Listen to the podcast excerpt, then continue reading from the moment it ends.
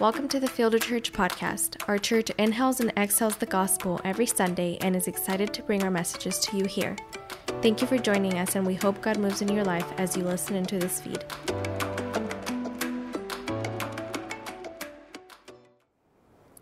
This morning, we are going to talk about the most abused and misused verse in the entire Bible.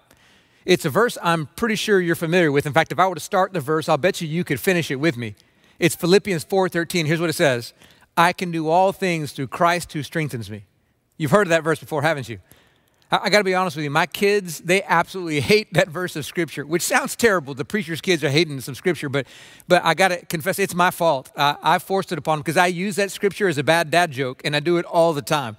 Anytime they ask me for something, that's how I respond. So my son Max will say, Hey, hey dad, pass me the controller. And I'll say, Max, I can do all things through Christ who strengthens me. And I'll hand him the controller, and he goes, ugh, every single time. Abby will say, Hey, Daddy, can you, can you help me with my physics homework? And I'll say, Abby, I can do all things through Christ who strengthens me, which actually, to do her physics work, I need Christ to strengthen me because that stuff's crazy. But I use this all the time, and my kids are so sick of it, I have abused that verse of Scripture. But, but I, I do it playfully. You know, they know I'm misusing it on purpose. But there are so many people who aren't playing around when they misuse that verse. That verse is often called the Superman verse. It's a verse that, that makes you feel like you can do the impossible. As long as you just believe enough, I can do anything I put my mind to and believe in through Christ who strengthens me. It's the number one verse of Christian athletes. They love that verse. You, you might remember Evander Holyfield is about to fight Mike Tyson, and he's got on his robe Philippians 4.13 right there showing, I'm going to kick this guy's tail because I can do all things through Christ who strengthens me. You, you know about Steph Curry. I'm sure his line, I can do all things. You see it in that. You see it, Tim Tebow, back when he was playing college ball, he'd have his eye black and it'd say Philippians 4.13 on it. You, you can go to, there's a guy, his name is Jon Jones. He's a martial artist. He's got literally tattooed across his chest, Philippians 4.13. And they all have it there to say like, man, I'm going to I'm gonna win this. I may be the underdog, but I'm going to take it over because I can do all things through Christ who strengthens me. It's kind of become like our flare prayer verse, right? You know, like I'm, I'm so not prepared for this. So, oh God, I didn't study for this test at all, but I can do all things through Christ who strengthens me. Oh God, help me pass this test. I didn't train for this marathon at all, but there goes the, the shotgun. It's time to start. I can do all things through Christ who strengthens me. We're going to go for it. As if it's the, it's the one verse that'll make us do the impossible. I, I hate to burst your bubble this morning, but I'm going to go ahead and do it. That is not what that verse is talking about at all. That verse is not a Superman verse that as long as you believe enough, you can do everything because Christ is going to give you the strength to do the impossible. That, that's not what that verse is talking about. It has a context, and the context is very different. The context of that verse actually has to do with money and finding contentment, whether you have money or not, so that you can be generous with that money. That's the context of that verse. But that's not the way we typically use it. And so I'm going to have to detangle a little bit some of our understanding of that verse to really see what Paul's point was when he used it in Philippians chapter 4. So here's what I want us to do. We're going to finish up this morning our journey through the book of Philippians. In Philippians chapter 4, I want you to find verse 10. We're going to start there in a moment. Now, before we start it, we always have guests who tune in. Thank you for tuning in and being a part of the service with us. We are ending today a multi month journey through the book of Philippians where we've gone chapter by chapter, verse by verse, digging into this passage of Scripture. And this morning, as we end it, we're going to see Paul return to the same theme he's been dealing with over and over and over again in this book the theme of joy. And he's going to tell us, like he's done so many times before, that his joy had nothing to do with his circumstances. And it's in that context that we hear Philippians 4:13 and we see what's before it and after it. So once you finish up the letter to the Philippians with me, Philippians chapter 4, beginning verse 10, here's what it says. I rejoiced in the Lord greatly that now at length you have revived your concern for me. You were indeed concerned for me, but you had no opportunity. Not that I'm speaking of being in need, for I have learned in whatever situation I am to be content. I know how to be brought low, and I know how to abound. In any and every circumstance, I have learned the secret of facing plenty and hunger, abundance and need. I can do all things through him who strengthens me. Yet it was kind of you to share my trouble, and you Philippians yourselves know that in the beginning of the gospel, when I left Macedonia, no church entered into partnership with me in giving and receiving except you only. Even in Thessalonica, you sent me help for my needs once and again. Not that I seek the gift, but I seek the fruit that increases to your credit. I have received full payment and more. I am well supplied, having received from Epaphroditus the gifts you sent, a fragrant offering, a sacrifice acceptable and pleasing to God. And my God will supply every need of yours according to his riches and glory in Christ Jesus. To our God and Father be glory forever and ever. Amen. Greet every saint, saint in Christ Jesus. The brothers who are with me greet you, and all the saints greet you, especially those of Caesar's household. The grace of the Lord Jesus Christ be with your spirit. So here we have the ending of the letter, and there you see Philippians 4:13 nestled into it. But I hope you could see, and when you read the larger context, this isn't about being able to win a boxing match or a, ba- a basketball game or a football game or doing the impossible. It's really a verse that talks about how to find contentment even when the situation seems impossible. So, so, in order to understand his logic and how he arrives at this, so that we can detangle all the mess of how we've looked at this verse with, without the context, we need to go back to the beginning in verse 10. You begin to see his logic unfold. In verse 10, he talks about his joy. He has this great joy. It's the only time he says he rejoiced greatly. It was, it was a hyper joy that he had, that at length he says, You have revived your concern for me. Now, in verse 10, you don't know what that means. What, what, does it mean they revived their concern? But when you flip over to verses 15 through 18, you see exactly what that is. Those verses tell us that it was a monetary gift that they had given to Paul. They had collected something, they entered into partnership by giving to him. And he says in verse 16, they sent help. Verse 18, he says, I'm well supplied because I got the gifts that you sent me through Epaphroditus.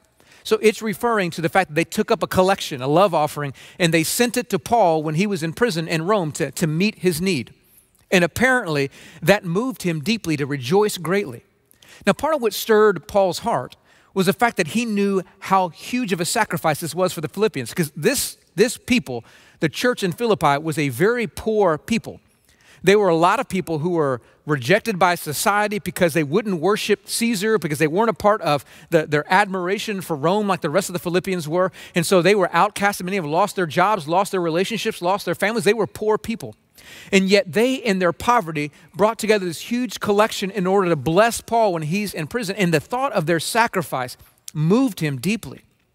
It moved him so much, he was willing to say something absolutely profound. He said, Because of your gift, verse 15, you've entered into partnership with me through your giving.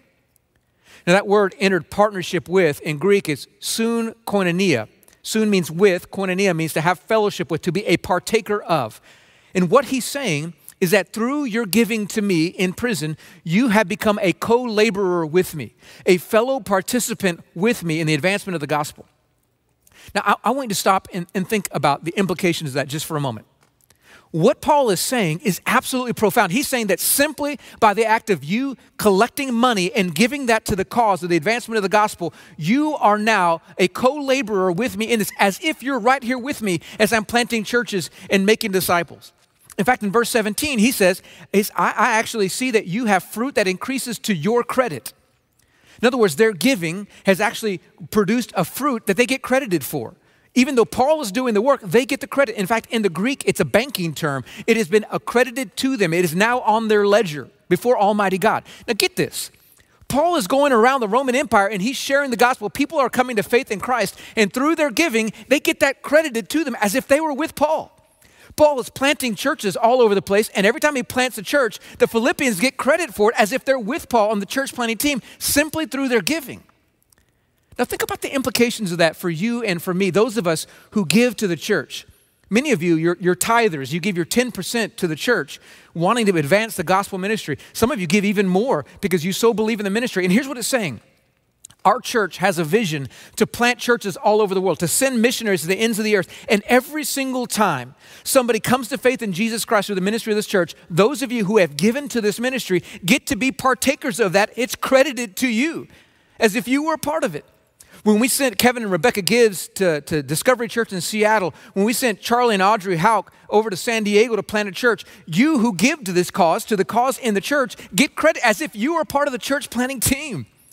We, we, we, commissioned somebody. On Friday, we sent somebody out overseas to a, an area where they don't have much access to the gospel. And when people hear the gospel and they come to faith, those of you who give get credited to that simply through your giving. Does that not shock you? Now, now I always got to be cautious. Some of you can hear me wrong. I, this happens all the time. Well, I heard Jason say I don't have to do anything anymore. All I got to do is give some money and I get it credited to me. That's not what I'm saying. I'm not saying you should stop sharing the gospel. You should stop. God is going to call you. Somebody's got to do the work. God is going to call many of you to share the gospel with your neighbors. Some of you to go plant churches and be missionaries at the ends of the earth. I'm not saying you shouldn't go, but what I am saying is that at least, at a minimum, every single one of us can be partners of the gospel work through giving. What a beautiful picture.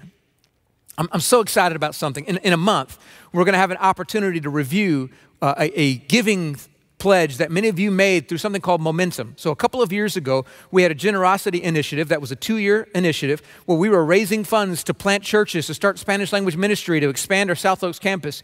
And many of you were very faithful. You gave and you've been giving all throughout. And we're going to get a chance to stop and to tell the story of what that giving did. And some of the stories will blow you away.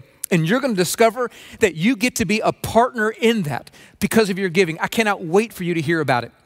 And then we're going to have a chance to tell you about new opportunities. Those of you who've been given to our momentum or who want to be a part, you're going to be able to extend that for another year because God has opened up a new door for us through our online ministries. Many of you watching this are recipients of that ministry. And we're going to be able to expand that ministry, and you're going to have a new opportunity. God's going to invite you to, to give toward that cause, and you're going to see the great ways that you can be a co laborer and participant of that, even through your giving.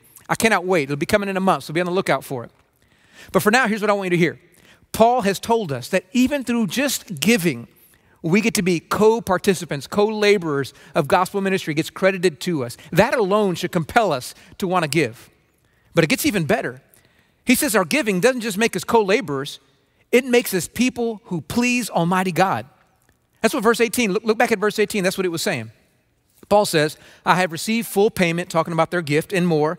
I am well supplied, having received from Epaphroditus the gifts you sent. Listen to this a fragrant offering, a sacrifice acceptable and pleasing to God. He says, That gift that you gave to me was pleasing to Almighty God. It delighted God Himself. Now, I, I got to be cautious. Again, there's a number of things I got to be cautious with as I go through this message. I am not saying that when you give money, you can purchase God's affection and grace because those things are not for sale. What I am saying is that when you believe the generosity of God towards you by saving you through Christ Jesus, when you know all He's done for you, and therefore you are compelled to give to the cause of Christ so other people can know the good news of the gospel that you know, when you give according to that way, God is pleased with it. His heart is delighted by it. Man, I don't know about you, but the thought of me being able to put a smile on God's face just by my generosity, that is so encouraging. That's the kind of person I want to be. That's the kind of church we want to be. But I got to forewarn you, there are going to be things that fight against that impulse inside of you. Because radical generosity, as beautiful it is on paper, it's very hard to live out because it is not natural. Our natural self wants to keep. If I could just get a little more into savings, if I could just buy this or buy that, if, if I could if I could get what I need, then I'll, I'll be okay. And as long as we have that attitude, we won't ever be able to give and give extravagantly.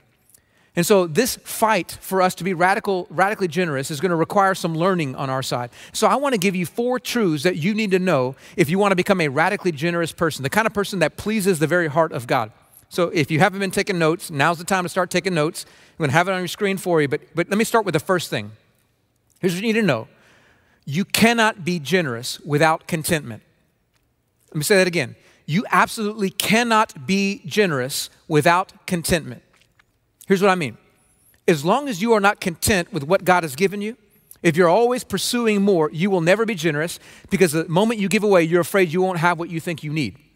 The only way you'll be generous is if you're content with what, what God has given you, and therefore you can give away the rest. Generosity flows from contentment. This is why Paul, at the very beginning of this passage, moves right into contentment. He actually does something a little bit weird after saying, Thank you for reviving your concern for me. He basically says, But I don't need what you're giving. Look, at, look at it back in verses 11 through 13. So, verse 10, he says, Thank you for reviving your concern for me. And then verse 11, Not that I am speaking of being in need, for I have learned in whatever situation I am to be content. I know how to be brought low, and I know how to abound. In any and every circumstance, I have learned the secret of facing plenty and hunger, abundance and need. I can do all things through him who strengthens me. I mean, imagine, imagine that. Uh, imagine you'd given money to church, and I write you a card and I say, hey, thank you so much for the gift, but we didn't really need it. And I send it to you. Like, how sorry of a thank you is that? that? That's what Paul's doing. You're almost going like, Paul, where's your gratitude for their gift? But there's a reason why he said what he said. He was saying, Thank you, Jesus, for the generosity of you Philippians, but I need you Philippians to know that I didn't need the gift. And here's the reason why he needed to say it. If they thought that he was happy because he received the gift, then the natural conclusion would be he was unhappy because he was in need, but now he's got money and now he's happy because his situation is better. In other words, his joy would hinge upon his circumstances. But Paul, through the whole letter, has been trying to tell them joy does not come from circumstances. So he wants to make sure they understand the reason he's joy filled is not because his circumstances are changed, it's because they've been given, they've been giving, their heart has been changed. He wants to make sure he realize, that they realize he has had ups and downs in his life, and he has learned how to be content no matter what is going on. That, that's what verse 12 is really getting into. He's saying, guys, I, I've, I've been up and down. I've been brought low. I've had need. I've, I've faced hunger. I've faced need. But I've been high. I've had abounding. I've had plenty. I've had abundance. He's basically describing his life, the ups and downs of his life. That brother had more extremes than winter in Texas. 90 degrees one day, 10 degrees the next day. That's his life, just boom, boom, boom, all over the place. If you read the scriptures, you, you see quickly that Paul struggled with intense suffering throughout his life because he went through so much for the sake of Christ. He was shipwrecked, he was beaten, he was stoned and left for dead, he was persecuted, he was shackled, he was, he was hungry. I mean, he endured so much suffering. But he also knew abundance. In fact, many people believe that Paul grew up in affluence. He was, he was trained by the leading rabbi, Gamaliel, which you would only get that kind of training if you had the, the money to be noted and, and recognized for it. He, he was a Roman citizen, which was very hard to come by, very rare around the Roman Empire. And most likely it's because he came from a wealthy family. So he grew up likely in wealth and affluence. He knew what it meant to have plenty. He knew what it meant to be in need. And what he says is no matter what's going on, I know how to be content, whether I have a lot or whether I have a little. Now, I'm to do a little, little time out here. I'm, I'm to state what I think is obvious.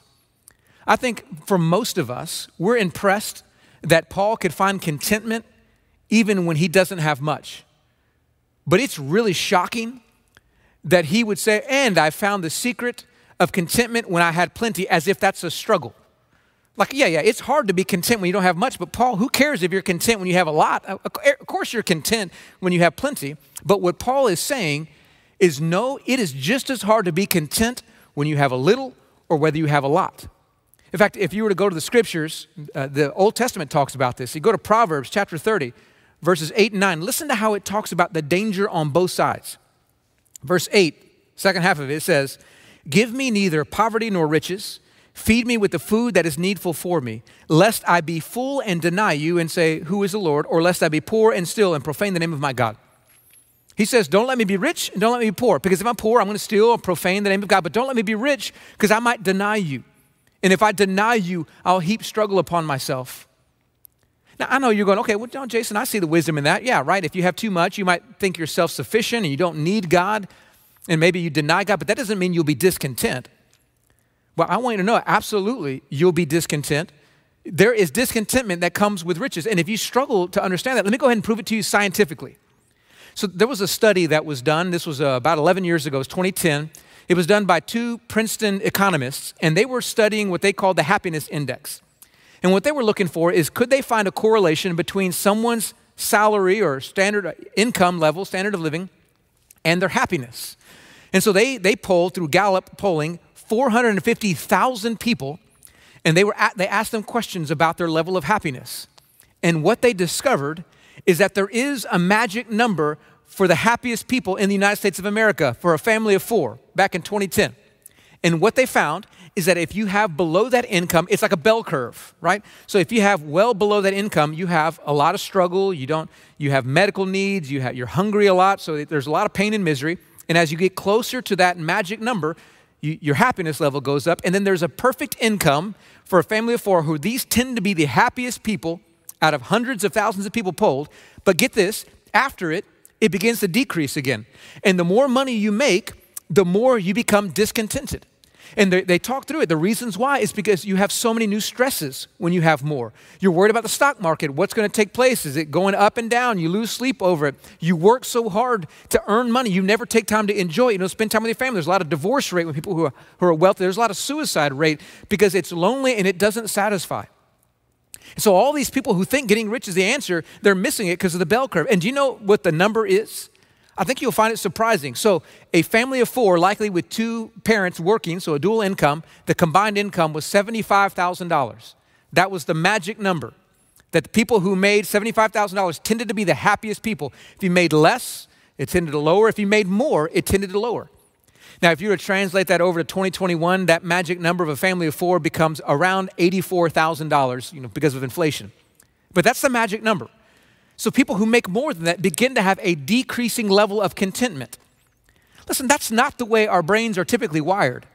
Most of the time, we think if I make more, I'll be happier. I mean, you get a six figure income, that'd be great. And this is actually saying, no, it'll be worse for you.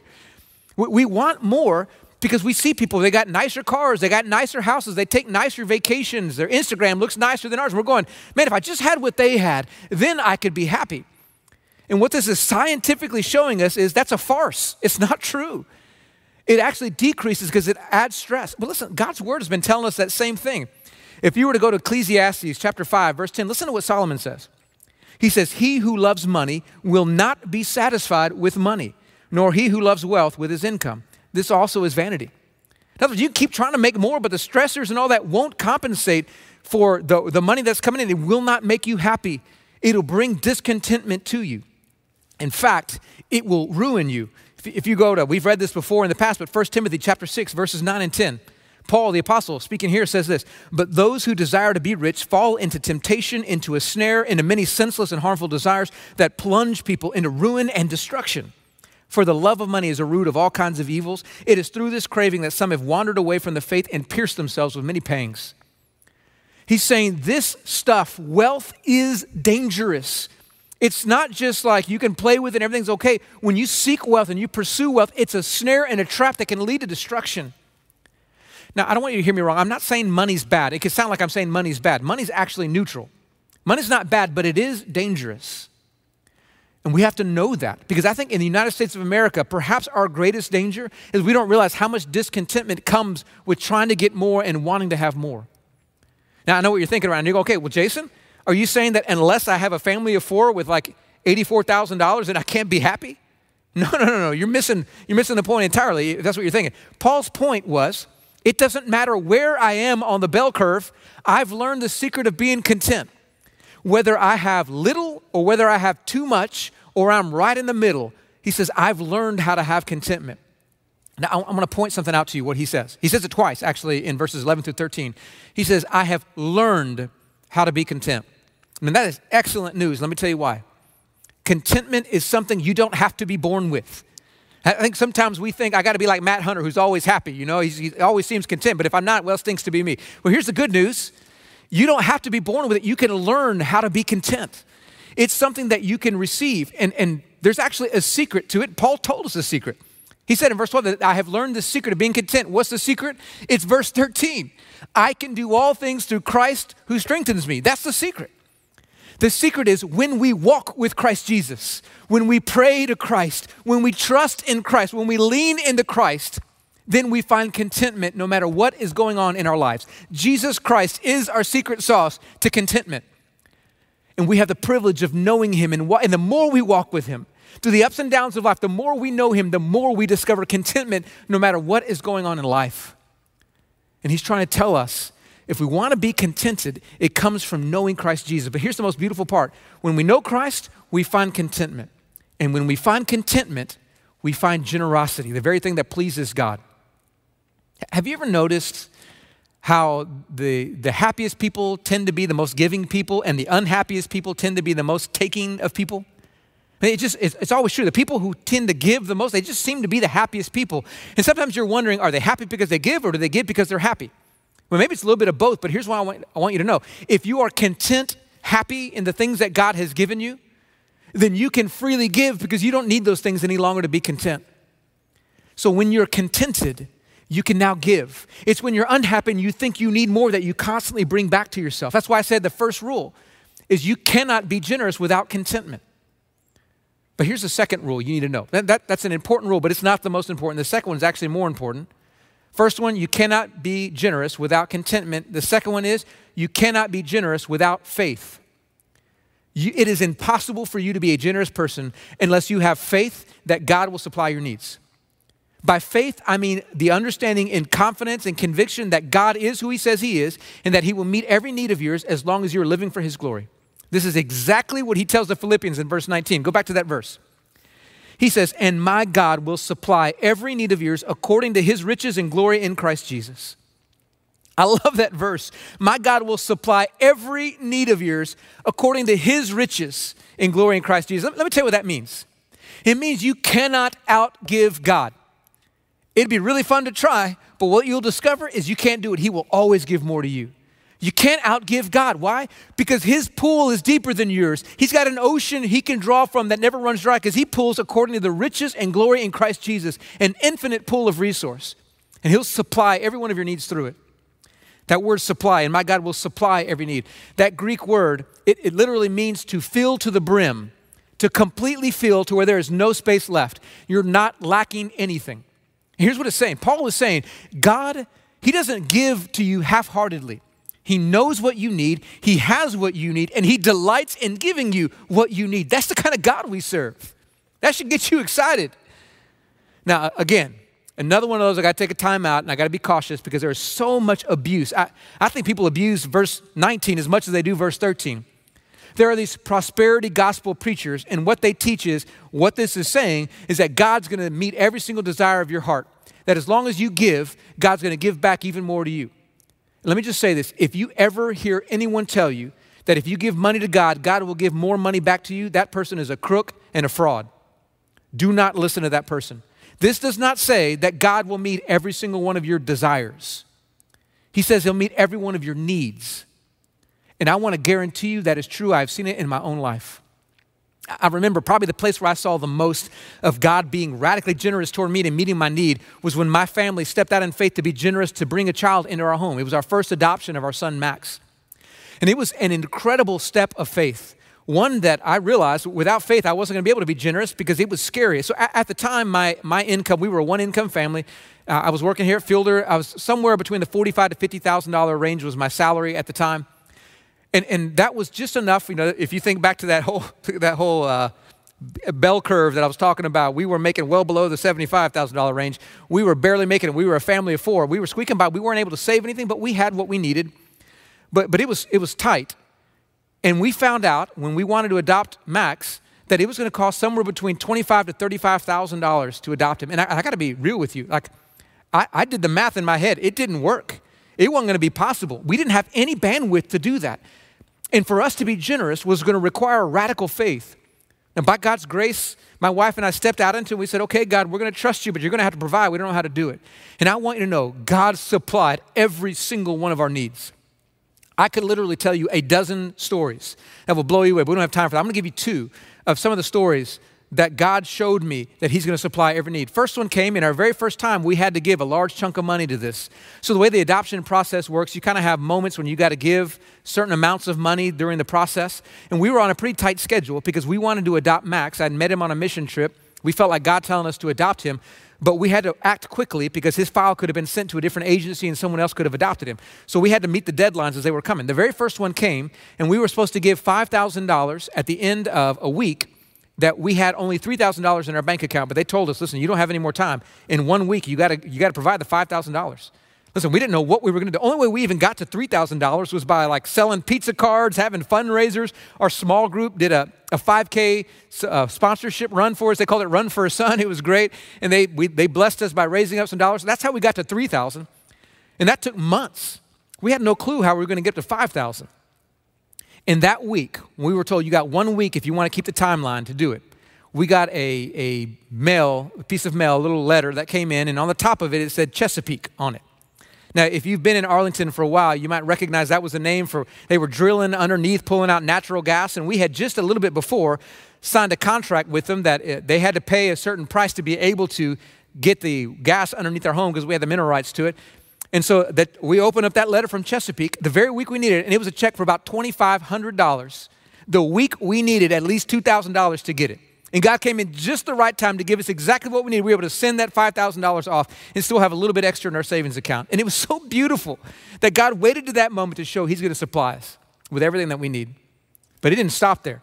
The next one that we had, we needed to have another $5,000 a few months later. And we were even worse off. We only had about $1,000 in the bank at that point because we just couldn't put any more in there. We were barely crimping by. And so we, we tried to do what we could. We asked people around, and there was just no way. We, we, we had about two weeks before that money was due, and we were just at our, our wits' end. Now, we had planned a few months before that to, to, travel, my wife and I, to San Antonio, and we were going to Max Lucado's church in San Antonio. And the reason why is because our son, Max, was named after Max Lucado. It's a very cool story, but Max Lucado had gone to China and he visited our son, Max, in the orphanage, and they got along so well, they named our son after Max Lucado. And so we'd gotten connected with Max Lucado, went over there so that we could tell our story of how we were adopting the, the child that was named after their pastor. It was on a Wednesday night. And by the way, Max Lucado is one of the nicest, the most humble people you will ever meet. And it was such a great encounter with him as we're sharing the story. And we share it with the church body. It was so great for us to get to remember God's calling to this. But we hadn't talked anything about any kind of money. And, and, and with Max Lucado, and we didn't talk about anything. But right when we were done, he came up afterward. And he said to his congregation, Guys, I, we don't normally do this, and I hadn't planned this, but, but while Jason and Virginia were speaking, the Spirit told me we're supposed to take up a collection for them, an offering for them.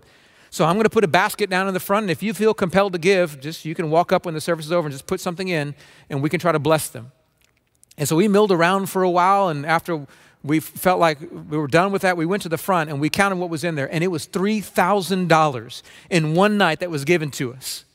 And that was good enough. But as we were walking out on our way back to the car, there was a lady who walked up to us and she said, Hey, I, I just wanted a chance to talk to you face to face.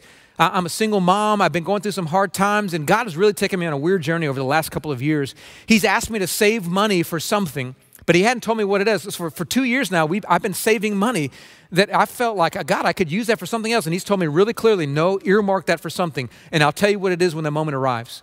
And she said, Tonight, God spoke to me and said, It was to give this money to you. And so God's telling me to give you this check. And she handed us the check, and it was a check for $2,000.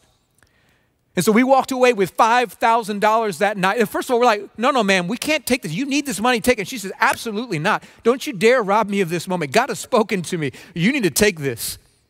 We're so blown away that God would provide for us right when we needed it. He did it again and again and again.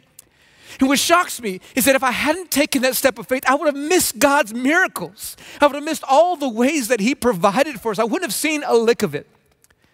But when I had the faith enough, to be generous. I got to see God supply every single one of my needs. Without faith, you're not going to be generous.